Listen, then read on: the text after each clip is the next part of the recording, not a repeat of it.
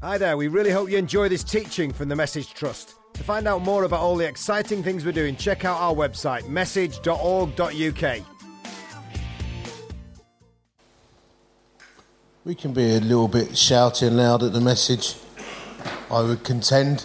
And it's good to sometimes pause, isn't it? I think just receive the peace of God, and, what an amazing thing, truly, that you can do that. You know, when we know Christ, you can pause and access the presence of the Holy Spirit any time. And I, you know, I'm, I know a lot of people say you can leak the presence of the Spirit. I'm, I'm kind of more on the line that you can um, suppress and numb and blunt the work of God in your life through just life stuff and daily carnage and experiences and even a commute can do that. You know, you can numb and blunt and squash the presence of God. And sometimes my prayer is not like, you know, there is refill me and we can, you know, in one sense lose the sense of God in us. But I'm, sometimes my prayer is well up inside me again. You know, do you know what I mean? It's like, refresh me. I know you're present. You're still present in my life, so just well up within me. And I found that to be a, a helpful prayer. Anyway, I've just, um, I've been living in a field mostly since last Wednesday. Uh, I did have two nights in a rather shabby B&B called the Riverside, but it, it sounds lovely, but it is not. And uh, it really isn't. It's like really dodgy. I think I was like living next door to some drug dealers, and there's a bloke who is getting up at four o'clock in the morning, coughing his guts up every morning and stuff. So it's quite good to get to my mate's awning on uh, Friday. And so since Friday, I've been living in my mate's awning until uh, yesterday. Um, that was quite cold uh, and very, very uncomfortable, all for Jesus. So what I was doing was um, running an event that Christian Vision for Men run that I founded six years ago. So it's this seventh event called The Gathering, which is an evangelistic men's event. Women don't switch off because you're going to love what I'm about to tell you. So we we started that. I said six years ago. I I was at a Christian conference, feeling moderately bored. Nine years ago, um, cocktail sticks in eyes bored if I'm honest. And, uh, and I thought, I'm going to create a conference that I want to go to selfishly. I thought, I'm going to do that. I'm going to do my own thing because I want, I want some fun as well as preach the gospel. And I thought, what do I like? Oh, blowing up caravans, skydiving, a bar, comedians, all that kind of stuff. So we, we advertised it as a gathering. We didn't know who was going to turn up, and 300 men turned up in the first year and it, we, it was very amateur. We didn't have enough toilets, we didn't have enough showers, and it was just literally a field. It was a miraculous turn of events because when we said we wanted to do that, um, we didn't have any suppliers or a field or anything. And at this conference, literally at this conference, when I said arrogantly to my friends, I'm going to create a conference that I want to go to, that we can preach the gospel. And they said, What's it look like? I said, Well, I hate camping actually, but I think we can get more men if we camp and blah, blah, blah, blah. This guy came over to me at that event with a cardboard tube. He said, Can I have five minutes of your time? I went, Yes. He sat down, opened the cardboard tube, and pulled out a map and spread it over the table. And he said, I have just bought some polo fields. He said, And we were going to use them for polo. Anyone here play polo? No, so apparently it's quite good. And um, uh, and then he said, But my son drove in through the gates of these polo fields and he had a vision of thousands of men coming to Christ on this field. Uh, I was like, You're kidding me. Um, and he said, No, he said, and I feel like I want to give you these fields every year to run an event. So, first year, we had 300 guys. Second year, 700 guys still didn't have enough toilets or showers or anything. And then we kept learning as we went along. And basically, all we did was we burnt stuff and we shot stuff and we told men about Jesus. It was all a bit amateur. The first bar that we opened could only fit 50 people in, and it had the world's grumpiest barman from Swindon running it. And then uh, and gradually expanded to the point where now Uh, we're expecting probably over two and a half thousand next year. Last year we had a couple of thousand guys, but when we had Tim Vine and Simon Thomas from Sky Sports, and we last year we were sponsored by Formula One teams. They brought Formula One cars down. We had the Battle of Britain Memorial flight this year, and uh, we had two thousand guys breaking bread in the field, and we organised what they didn't know was a a, 250 foot a hurricane came flying over as the men broke bread in the field as the sun came out. That was quite cool. So all that kind of stuff, and it's glorious. And uh, this year, over five percent of the camp made first-time commitments to Christ, which is amazing. And uh, last year was around 10% of the camp because it's a place where people know they can bring their non Christian mates, which is what it was all about. So that's why I was uh, away and I'm going to tell you a little bit about the story behind that as we go along fill in a few more gaps because it has been a remarkable thing. I want to show you some pictures that uh, only uh, literally I came out the field, came home, and then came to the sales meeting this morning, so I'm a bit behind. This was um, uh, uh this was about four years ago. The basic pattern is Friday night we mess around and we have worship, and then someone preaches. Then on Saturday, I preach morning and evening, and Sunday, we're having a guest to send everyone out. And there's lots of testimonies. Seal's been there, Vital Signs have been there, and Andy was there this year. And it's all good, and the Mess Hut was there. We're really ramping up message presence at the event, which is a really good partnership. But what people, and I told this story this year, every Saturday at the event, on the Saturday evening, I preach the gospel for decisions, and it's a full on gospel. It's hell, it's judgment, it's good news, it's rescue, it's no holding back. We talk about the cost.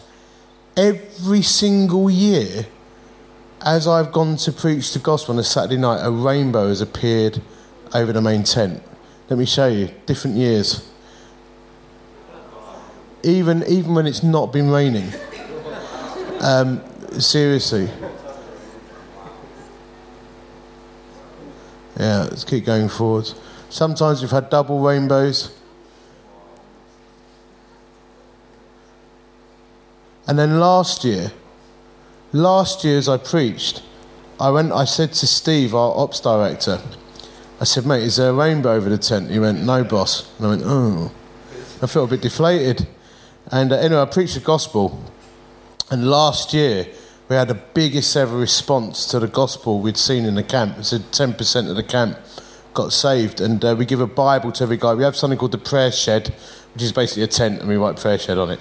And uh, the, we always say to guys who've responded, I've got an old cross that I've taken with me to every men's event uh, I do where it's evangelistic, and I had it propped up at the front. And I say to guys, come forward and kneel at the cross, surrender your life. I mean, it's proper old school stuff. And uh, last year, actually, this cross one, um, it was so muddy. I mean, it was so bad. We almost wanted to just never do it again. I mean, literally, guys were sitting in their chairs in the field and their knees were coming up to their faces because the chairs were sinking into the ground. It was literally, I couldn't, I'd know to sleep. We were literally flooded out. It was terrible. But I preached the gospel faithfully on a Saturday night, and over 150 guys came forward in that one fell swoop to make first time commitments. Everyone first time commitment gave a Bible and stuff. It was great. I saw one guy try to vault over the chairs to get forward, actually run forward to kneel at the cross. I saw another guy who was an amputee, and he had literally had a peg leg, and he was dragging his peg leg through the mud to get forward to give his life to Christ. I've never, literally, never seen anything like it. And then someone came up to me right at the end, this, this, this beautiful scene of people getting saved, and. Uh, this guy comes up to me and goes, Beachy. I went, What? He said, There's a bloke kneeling outside in the mud, and I've got to tell you why. And literally, there's a bloke. I was just like, he knelt in the mud and was sinking because he was not a Christian and he had heard the appeal for salvation. He was going, No, it's just not for me. There's no God. There's definitely no God. Walked out of the tent and saw that in the sky and went, There is a God. and dropped on his knees and got saved. so it's just brilliant.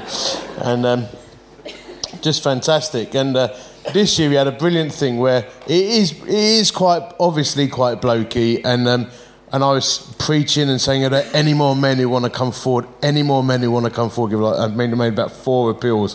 Just milk this appeal and keep asking for people to come forward, and more and more guys were coming forward to give their lives to Christ. And then uh, it got quite crowded, so I couldn't see who was there. And then. Um, one of the guys came up to me. I'm on the stage, quite high up. He said, he went, he went, mate. He said, a woman's come forward. And I was like, I didn't know there were any women here. I thought this was a men's event. And uh, I said, What's happened? He went, You need to talk to her. She wants to talk to you. And I, I got off the stage as Graham Kendrick and his band started to worship. And I got off the stage, and there was a lady standing there, and she said, and she literally wrecked. She was shaking and crying and like totally broken. And I said, What's happened? What's your name? She said, Sam. And I said, What's happened, Sam? She said, there's a man here with cerebral palsy who wanted to come, and I'm his full-time carer. So um, I came. I came. He had men helping him, and I came to help today. And so I was an atheist. He said, and I came here today, and she said, and I heard the, I heard this message about Jesus, and I wanted to give my life to him, but you kept saying, "Are there any more men? Are there any more men who want to come forward?" And then she's like, I don't care. I need to come forward and kneel at the cross with all these guys. Isn't that incredible?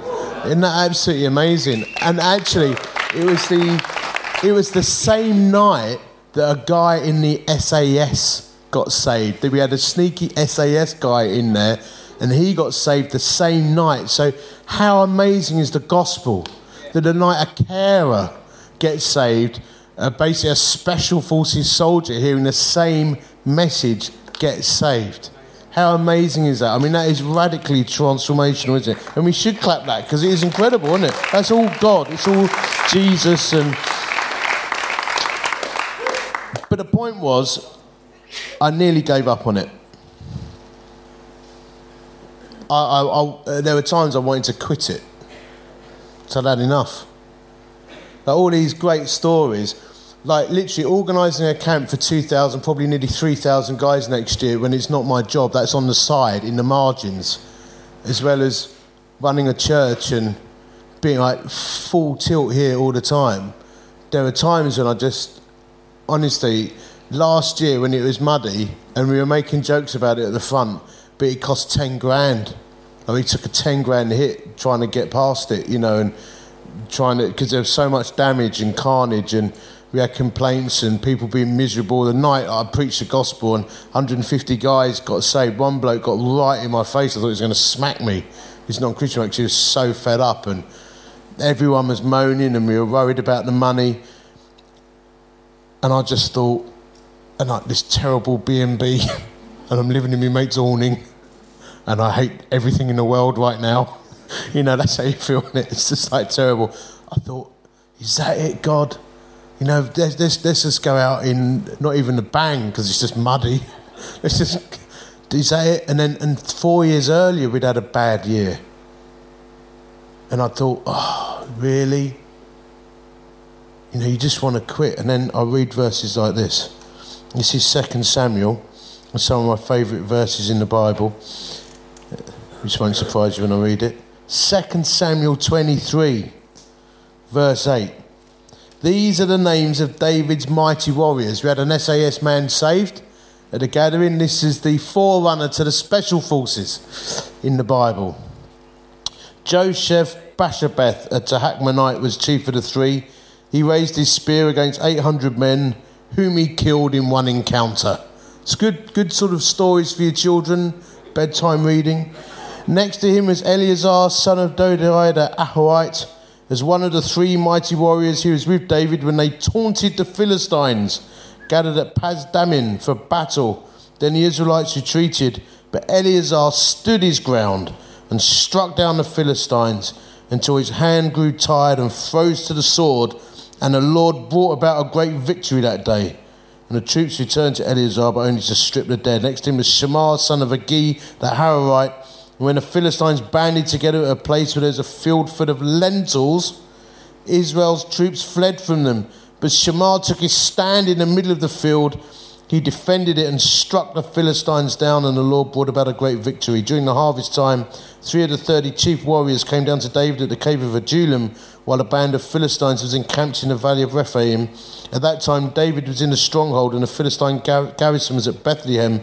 David longed for water and said, Oh, that someone would get me a drink of water from the well near the gates of Bethlehem. It's like massive hint, isn't it? It's like me in a sales meeting at 8 o'clock. Oh, if only there was a coffee. If only there was coffee in the meeting. So, so the three mighty warriors broke through the Philistine lines, drew water from the well near the gate of Bethlehem, and carried it back to David. So get this, like, oh, if only I had some water, which you've got to break behind enemy lines to get. And then they get it, but he refused to drink it. You'd have the right up, wouldn't you? Instead, he poured it out before the Lord. It's, it's amazing, isn't it? Can you imagine the image? Oh, I need some water. So these guys, they do a commando raid to get some like Perrier, and then they and then they bring it back, and he's like, "Ha ha! I poured this out before you." He'd be like, honestly, he'd be sitting there as a member of staff going, "Oh, oh stupid." Far be it from me, Lord, to do this, he said. Is he not the blood of men who went at the risk of their lives? And David wouldn't drink it. Such were the exploits of the three mighty warriors. Abishai, the son of Joab, son of Zeruiah, was chief of the three. He raised his spear against 300 men whom he killed and became as famous as the three. Was he not held in greater honour than the three? He became their commander, even though he was not included among them. And so it goes on. Benaniah, son of Jehoiada, a valiant fighter from Kabzeel, performed great exploits. He struck down Moab's two mighty warriors. He also went down into a pit on a snowy day and killed a lion because he could. There's no logical explanation for that one verse in the Bible. It's like, mighty warrior, there's a lion in a pit. Let's kill it. Prove my strength. And he struck down a huge Egyptian. Though the Egyptian had a spear in his hand, Benaniah went against him with a club. He snatched a spear from the Egyptian's hand and killed him with his own spear. Such are the exploits of Benaniah, son of Jehoiada. He too is as famous as the three mighty warriors. He was held in greater honour than any of the thirty, but he was not included among the three, and David put him in charge of his bodyguard. I believe that every word is in the Bible for a purpose. I mean, this is a very interesting story. It's like the A team on steroids. You know, I mean, there's really amazing stuff. So let's take a couple of bits out of this as we cruise into our day and before we pray. Um, first principle, verse 9. Next to him was Eleazar, son of Dodai the Ahohite, was one of the mighty three warriors who was with David. And the Israelites retreated, but Eleazar stood his ground, struck down the Philistines till his hand grew tired, and froze to the sword. Sometimes, sometimes as a follower of Jesus Christ, we need to, in fact, all the time, we need to remember, particularly here, that we're engaged in battle. And it's a ferocious battle. And it's a brutal battle, actually. And it's more ferocious than any physical battle that's ever been fought. Because the battle that we're engaged in is to see people snatched out of hell and in heaven for eternity. You know, the victory that we fight when we do things like the gathering or a mission team goes out or we manage to bring some money in or the systems are working smoothly, it gives people a shot at goal. That's, that's massive engagement against the enemy every single time. Oh, I think at the, at the gathering we took out enemy generals that week. No, it's, it's full on. So no wonder sometimes you want to quit. Of course you want to quit. I think the biggest weapon that the enemy uses against us is the little whisper that says, just give up. It'd be easy if you gave up. You know, just press that big red stop button. And I think I've said before, like I've I have work fantasies about being a long distance lorry driver or a postman. You know, like I come out of a field and then I'm, the alarm went off at quarter past five this morning. I'm like, I don't want to get up. I don't want to put my waterproof motorcycle gear on. And then I, you know, eventually you sort of, come on, be a man. Stop whinging. And then you get on your motorbike and you drive past loads of traffic on the motorbike going, ha ha, past the traffic. And then uh, I get to the office and, uh, and there's manky coffee in a coffee pot and a spoon stuck to the paper cup. And you think, Ew.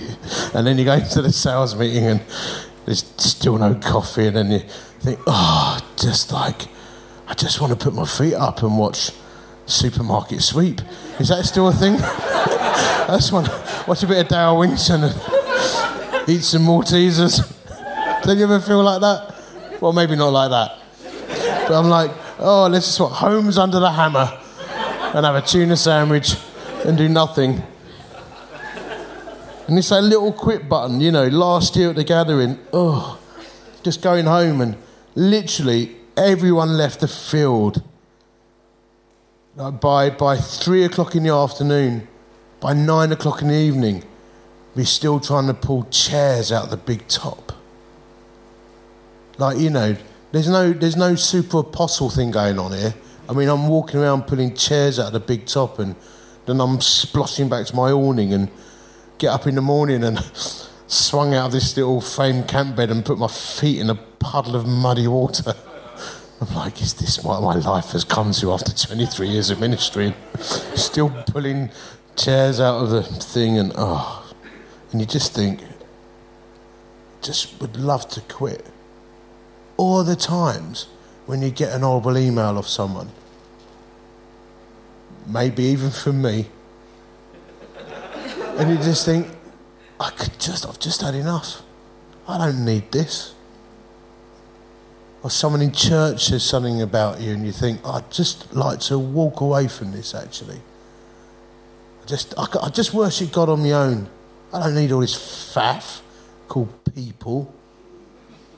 I could read books and listen to CDs or downloads of people and stuff all that. You ever felt like that? fed up with reaching out to people and they just throw it back in my face. And every time I try and do good, someone misinterprets it. And even my best efforts are underappreciated. And I've done all this stuff, but all the exec have seen is this. They didn't see that. I know what you're saying. I get on the receiving end of all of that for the last 20 years. But if God has spoken and you know you're in the right place, sometimes all you've got to do is freeze your hand to the sword and stand in your place. And God will do the rest. And we pitched up this year and we did the thing and uh, we were carrying a deficit, which those of you ever interested in the money side of things, we were carrying a deficit from last year's hit. And because we had such a bad year last year, you always take a dip in numbers, then you have a massive bounce up. It happens in every Christian festival, and we are 100 people down on where we wanted to be. Um, which is hard because that last 100 people is where the, the, the profit comes to help You build for next year, and we go, oh God, you know, you, we cling on to your promises. We saw the rainbow, and we've seen the cross in the sky. We believe you've spoken. You gave a vision to those guys about the field, and they've they've made masses of sacrifices, not commercialising those fields for us. So we're going to go again. And so we go again, and a whole bunch of guys get saved. And the only woman on the site who's not a Christian gets saved. And then we take up an offering, and it is the biggest one ever. You just think God's got it. But you know, if we and now we're preparing that this thing is probably going to hit 4,000 people in the next three to four years. There are hundreds and hundreds of non Christians there. Blokes who never normally come under the sound of the gospel. If God has spoken to you, sometimes you've got to freeze your hand to the sword if you ever feel that quit button, don't action it until you're absolutely sure. Well, I love that image. And spiritually, sometimes that's who we've got to be too. Next to him was Shammah, son of the Hararite. And when the Philistines banded together at the place where there was a field full of lentils, Israel's troops fled from them. Notice this twice in the first two instances here, with Eleazar and Shammah, they were both left alone. And that's one of the most dispiriting things, isn't it? Jesus was left alone. And sometimes the biggest pressure is, you know, if you're pioneering something, and some of you, particularly some of you younger guys, you know, you're looking at you know, future leadership and pioneering things, sometimes you may have to stand on your own. But when everyone runs away from you, then you ask serious questions. You have in church life too. If you want to contend for Christ, there'll be a time when maybe you have to stand alone. I've felt that. In fact, when everyone was moaning about the gathering, when we first went to set it up, I got dozens of letters from people who used to go to the old conference saying, I will never come again. If you go camping and not in the Royal Court Hotel in Coventry, I will stop my donation. But I knew that God had spoken to us because a bloke had come along with a cardboard tube when I'd arrogantly said, I want to create my own festival. but I knew that God was in it. So you hold the line. But they, often you're left alone, and that's what happened here. But Shammah took his stand in the middle of the field. Now, when you read commentaries about this, a lot of people say there is spiritual significance about the lentils. I'm serious. Get a commentary on 2 Samuel and say that the Philistines banded together at a place where there's a field full of lentils and Israel's troops fled from them. And Shammah stood alone. And the commentators, the theologians, talk about the value of lentils and the spiritual significance of the lentils. I think that's rubbish. I think it's arbitrary. I don't think he was a militant veggie. I don't think he had a passion for lentils. It could be apples, could be chilies, it could be anything. Do you know what I think happened? He was left alone, and he's a bit of a hero. He's got a sense of what he's about and he knows he's God, and he drew a line in the sand. And he could have been anywhere. But he basically said, You ain't coming into my field of lentils. So have some of that back in your face. That's basically what it was. The line has been drawn. Here, I will take my stand. And I think that's for every single one of us who follow Christ. Where have you drawn your line and where will you stand? I think we're in an age now where the lines are getting increasingly blurred. We don't know what we're about. Jesus said, follow the Matthew, uh, Matthew 7. Jesus said, follow the narrow path, didn't he? He said, the way to life is through a narrow gate and we walk on a narrow path. But the lines are getting blurred to the point where we don't know where the curb is anymore. There's so much chat out there. The word of God's getting more and more diluted. Well, we've made a stand here at the message, haven't we? Gospel front and centre. We'll never compromise the gospel. You can debate all the other stuff, but we will never compromise the word of God. We'll never compromise the gospel. We'll always proclaim Christ front and centre. That's our line in the sand. We will never stop doing that.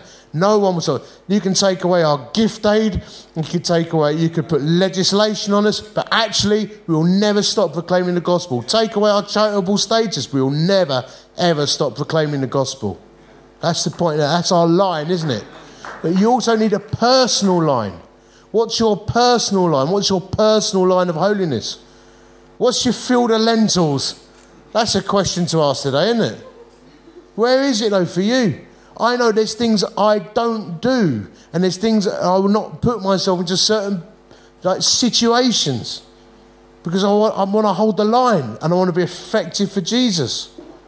Now, there's a line on where my humour will go, believe it or not. There's a line where my conduct will go. There, there is actually a line. It's just way at the back of the field of lentils, but it's there. I've got one that I know where I will won't go.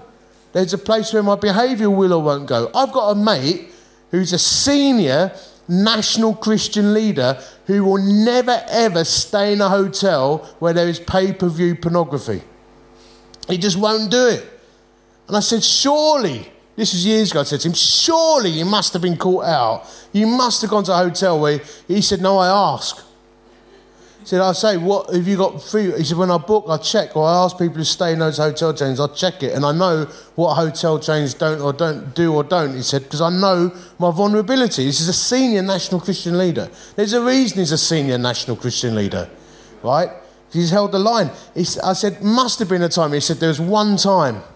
He said, I got into the room and they did have a pay per view menu in a, in a plastic thing, a holder, that actually showed blatantly that there was pornography on offer. I said, What do you do? He said, I've immediately phoned down to reception. He said, Can you remove the television? So the uh, guy comes up and he said, Oh no, it's all hardwired in.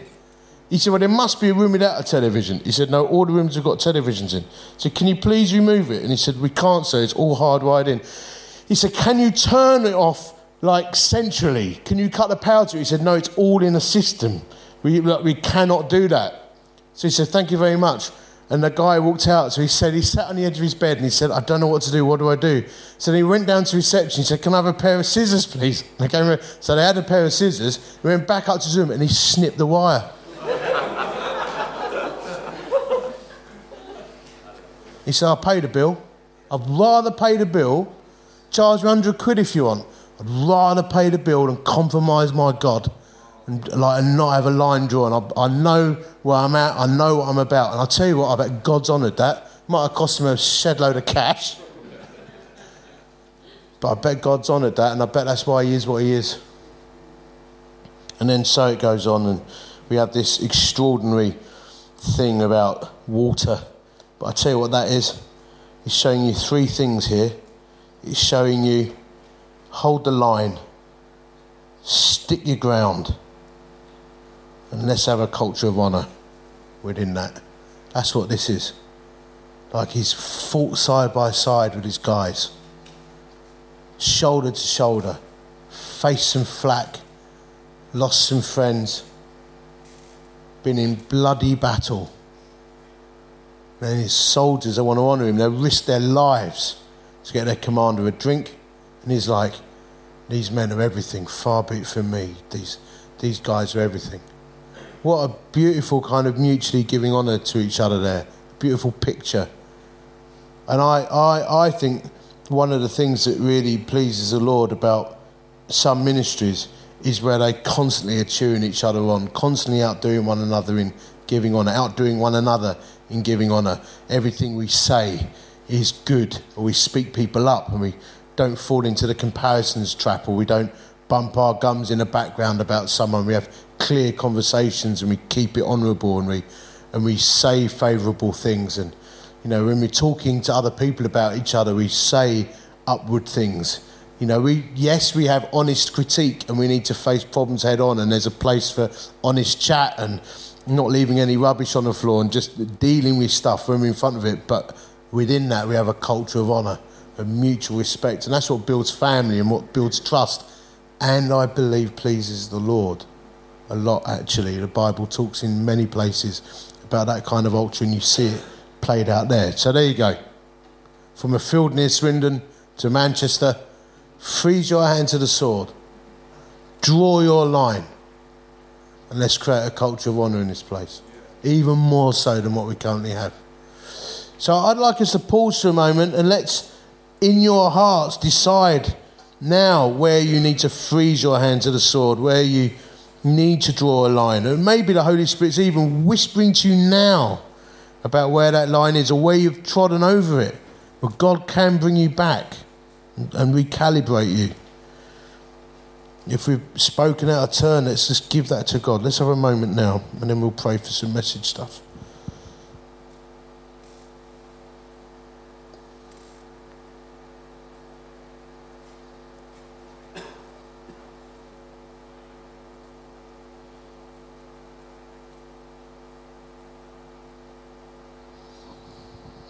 Father, you know what's in our hearts, you know what we're processing, what we're thinking about, and we give those those things to you, God. Seal what's of you into our hearts by the power and presence of your Holy Spirit. Thanks for listening. Don't forget to check out message.org.uk to find out how you can support or even get involved with one of our teams.